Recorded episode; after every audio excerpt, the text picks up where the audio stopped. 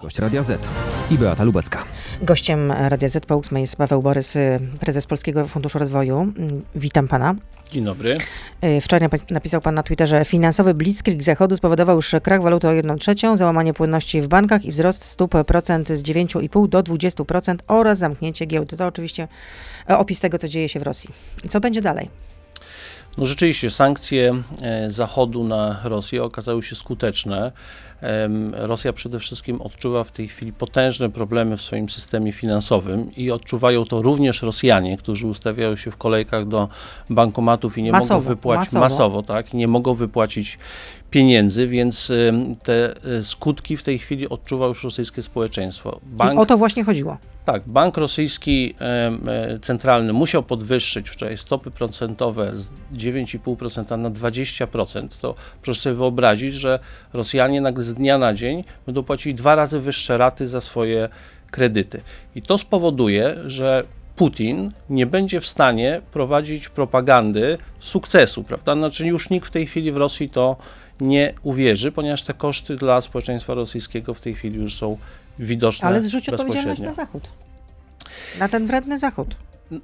Y, Wydaje mi się, że to jest niemożliwe, bo on wcześniej cały czas uprawiał propagandę, że nic wielkiego się nie dzieje, nie ma żadnej wojny, prowadzi jakąś operację y, pokojową. A nagle Rosjanie widzą, że to są jakieś olbrzymie sankcje, y, olbrzymie turbulencje, które dotykają już ich portfeli. Inflacja zaraz wyskoczy tam powyżej 20%. Zaczną się pojawiać problemy z dostępem do podstawowych produktów, prawda?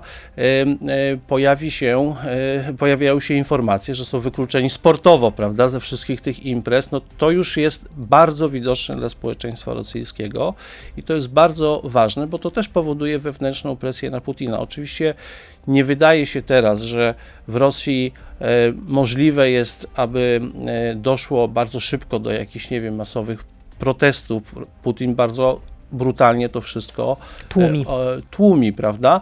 Ale ta presja będzie narastała, koszty dla Rosji gospodarcze, finansowe będą rosły i na pewno będzie to osłabiało jego potencjał do dalszej agresji.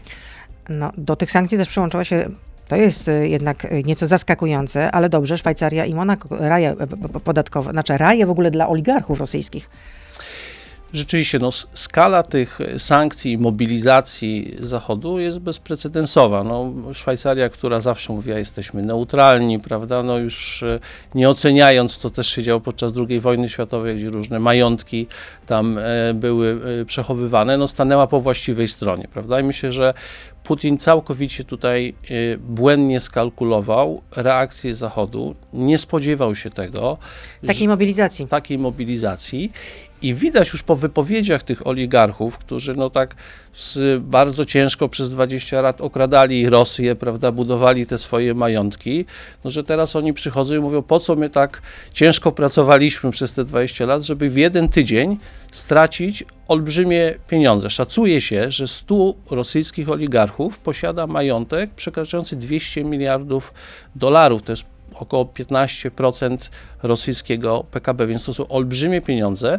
Co więcej, dotyka to samego Putina, no i jego najbliższe otoczenie polityczne. No czytam, że po raz pierwszy od 20 lat em, analitycy dopuszczają taki scenariusz, w którym Rosja może jednak zbankrutować pomimo zgromadzonych olbrzymich, olbrzymich rezerw.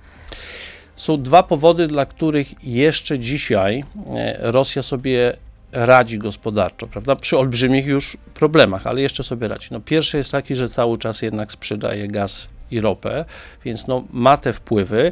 Wczoraj już musiała sprzedawać ropę z dyskontem, czyli nie po takiej cenie, która jest e, na rynkach, ale ma jakby cały czas ten napływ pieniędzy. Drugie to jest e, oknem na świat dzisiaj Rosji są Chiny.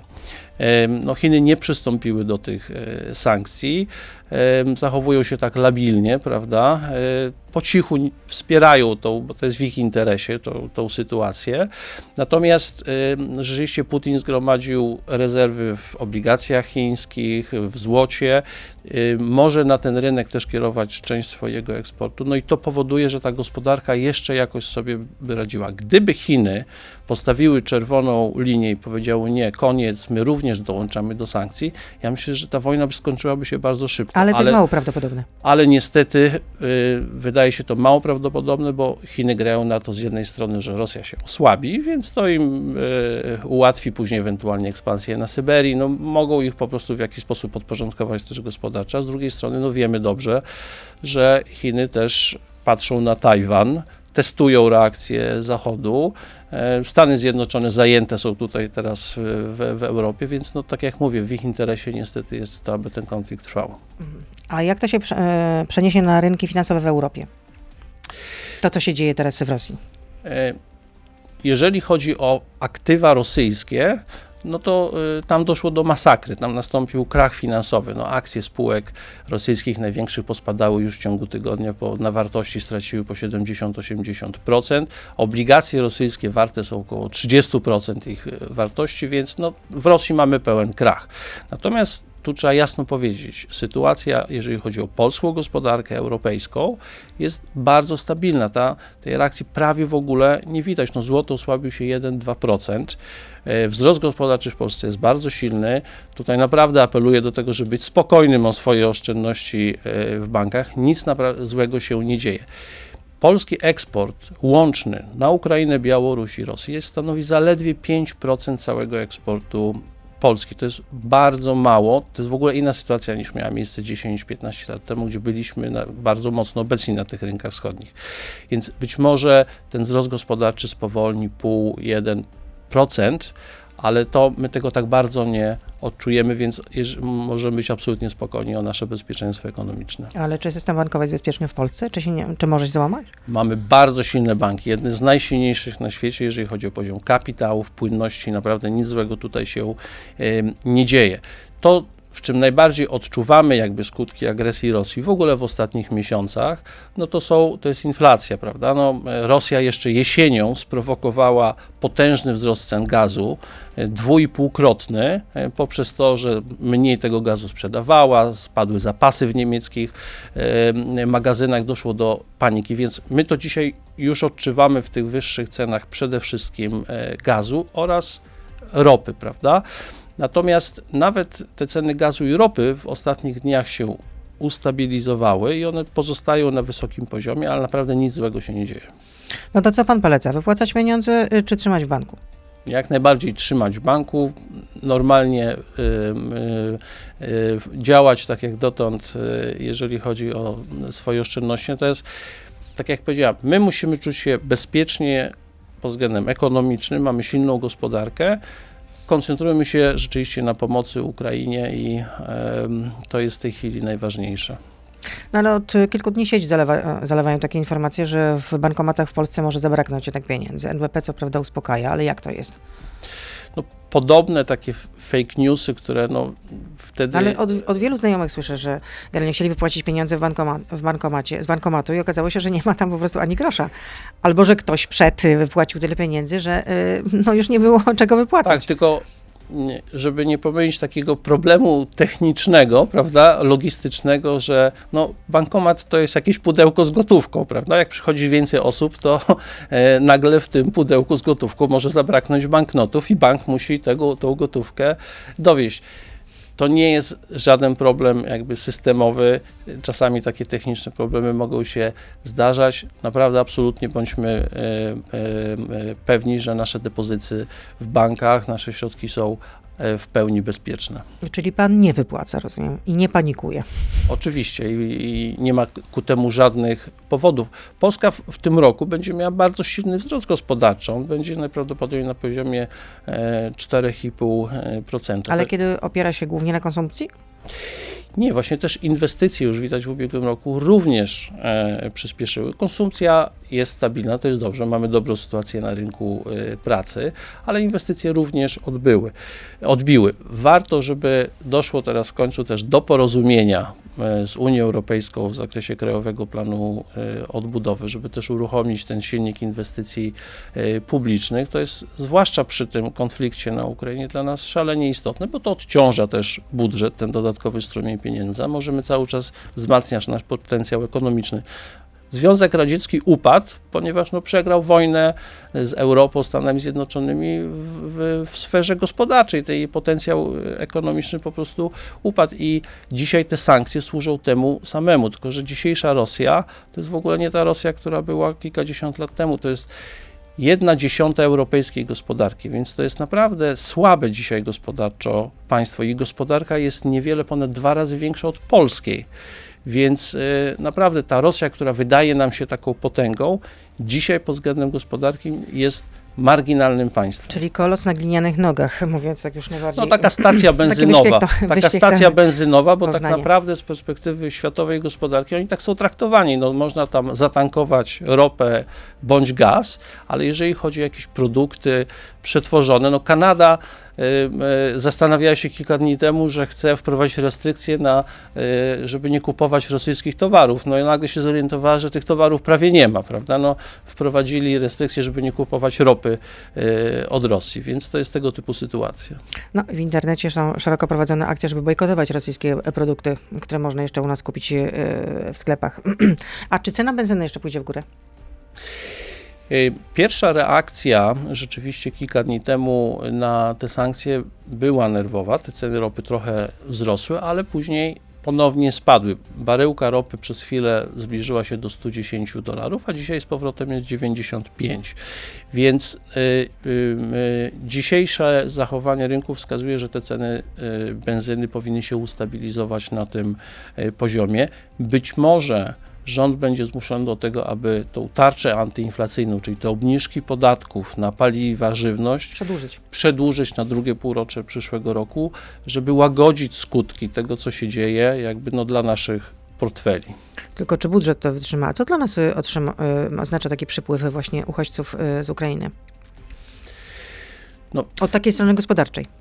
No, chciałem właśnie powiedzieć o tej stronie takiej ludzkiej, prawda? No, no przede wszystkim e, ja jestem pod olbrzymim wrażeniem tego, jak Polacy reagują no, na ten e, kryzys, na, na, na, ta pomoc jest spontaniczna, niesamowicie ważna w tej chwili dla tych osób, które są zmuszeni uciekać z Ukrainy. No wielka i- fala pomocy, absolutnie. I taka spontan, tak jak Paweł powiedział, spontaniczna i właściwie z automatu można powiedzieć, natychmiastowa reakcja. i róbmy to, chociaż widać niestety, że Putin coraz bardziej staje się agresywny. No już bombarduje wprost y, y, obiekty cywilne w Charkowie, w Kijowie. Ta fala y, uchodźców może rosnąć. Musimy cały czas tutaj na tym froncie się mobilizować.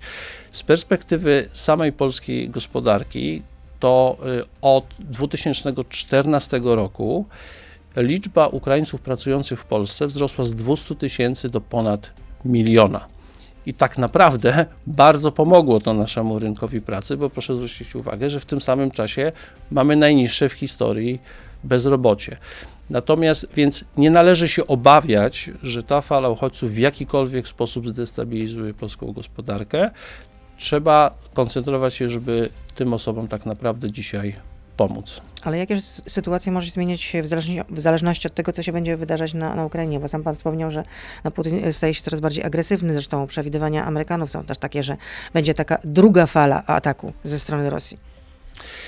To, co ewentualnie stanowi jakiś czynnik ryzyka dla, e, dla, dla polskiej gospodarki, to jest to, gdybyśmy się przestraszyli, prawda? I nagle przestali kupować, firmy przestały inwestować. Tak naprawdę to jest główne ryzyko, bo to byłoby za chwilę odczuwalne, jeżeli chodzi o wzrost gospodarczy. Jeżeli to zaufanie jednak będzie, będziemy się czuli bezpiecznie, będziemy normalnie funkcjonowali, to tutaj konsekwencji gospodarczych naprawdę nie ma. Chyba, że w pewnym momencie Putin doprowadzi do sytuacji poprzez no, jakieś wywołanie potężnego kryzysu humanitarnego, oby to się nie stało, że Zachód będzie musiał wprowadzić embargo na zakup już wprost, embargo na zakup ropy, gazu z Rosji. No, skutkiem niestety tego będzie, że te ceny jeszcze dalej wzrosną i oczywiście my wszyscy poniesiemy tego koszty, ale no w imię jakby bezpieczeństwa i, i, i zatrzymania tej agresji, ale no dzisiaj to się nie dzieje, więc e, Embargo to, byłaby ciąg, to byłby ciąg dalszy tych sankcji. tak, no to znaczy daleko idących. To bardzo daleko idące. Takie sankcje były wprowadzone względem Iranu. Tylko że oczywiście no, Iran e, jest mniejszą gospodarką, a e, Rosja z perspektywy e, skali dostaw ropy i gazu no, ma zdecydowanie większe znaczenie. Natomiast no, Rosja gospodarczo coraz bliżej z, z, zbliża się, czy już się zbliżyła do takich krajów właśnie jak Iran, Korea Północna. Jak oglądałem wczoraj te obrazki Putina w jakimś zakładzie, jakiejś fabryce spotkającego się z pracownikami w odległości 100 metrów od nich, e, to coraz bardziej przypominał e, Kim Jong-una z, z Korei Północnej. Już Więc- ten sam stół na Kremlu też E, robił wrażenie, że rozmówca był oddalony, no nie wiem, no ładnych parę metrów, czy Tak. nawet ponad Więc, 10. więc widać, że ten reżim putinowski w Rosji staje się coraz bardziej totalitarny, autokratyczny, coraz bardziej odizolowany. No i kluczowe pytanie jest to, czy społeczeństwo rosyjskie, zwłaszcza młodzi ludzie, to zaakceptują i czy najbliższe otoczenie Putina też nie uzna, że no, to jest jakiś szaleniec i nie możemy na to pozwolić. Tego dzisiaj nie wiemy, ale no, ta presja jest y, dzisiaj na pewno olbrzymia. Czyli podsumowując, Podsumowując, Zachód naprawdę zadał potężny cios, y, jeżeli chodzi o y, system finansowy, gospodarkę rosyjską, zwiększając presję, żeby zatrzymać tą agresję. My powinniśmy się czuć bezpiecznie, jeżeli chodzi o polską e, gospodarkę i naprawdę zmobilizowani, żeby przede wszystkim pomagać Ukraińcom i Ukrainie. trzymam pana za słowo. Jeśli to się nie spełni, to będzie miał pan ze mną do Proszę mnie czynienia. trzymać za Tak, słowo. trzymam. Paweł Borys, prezes Polskiego Funduszu Rozwoju był z nami. Dziękuję Dziękuję bardzo, do widzenia. To był gość Radia Z. Słuchaj codziennie w Radio Z i na player radioz.pl.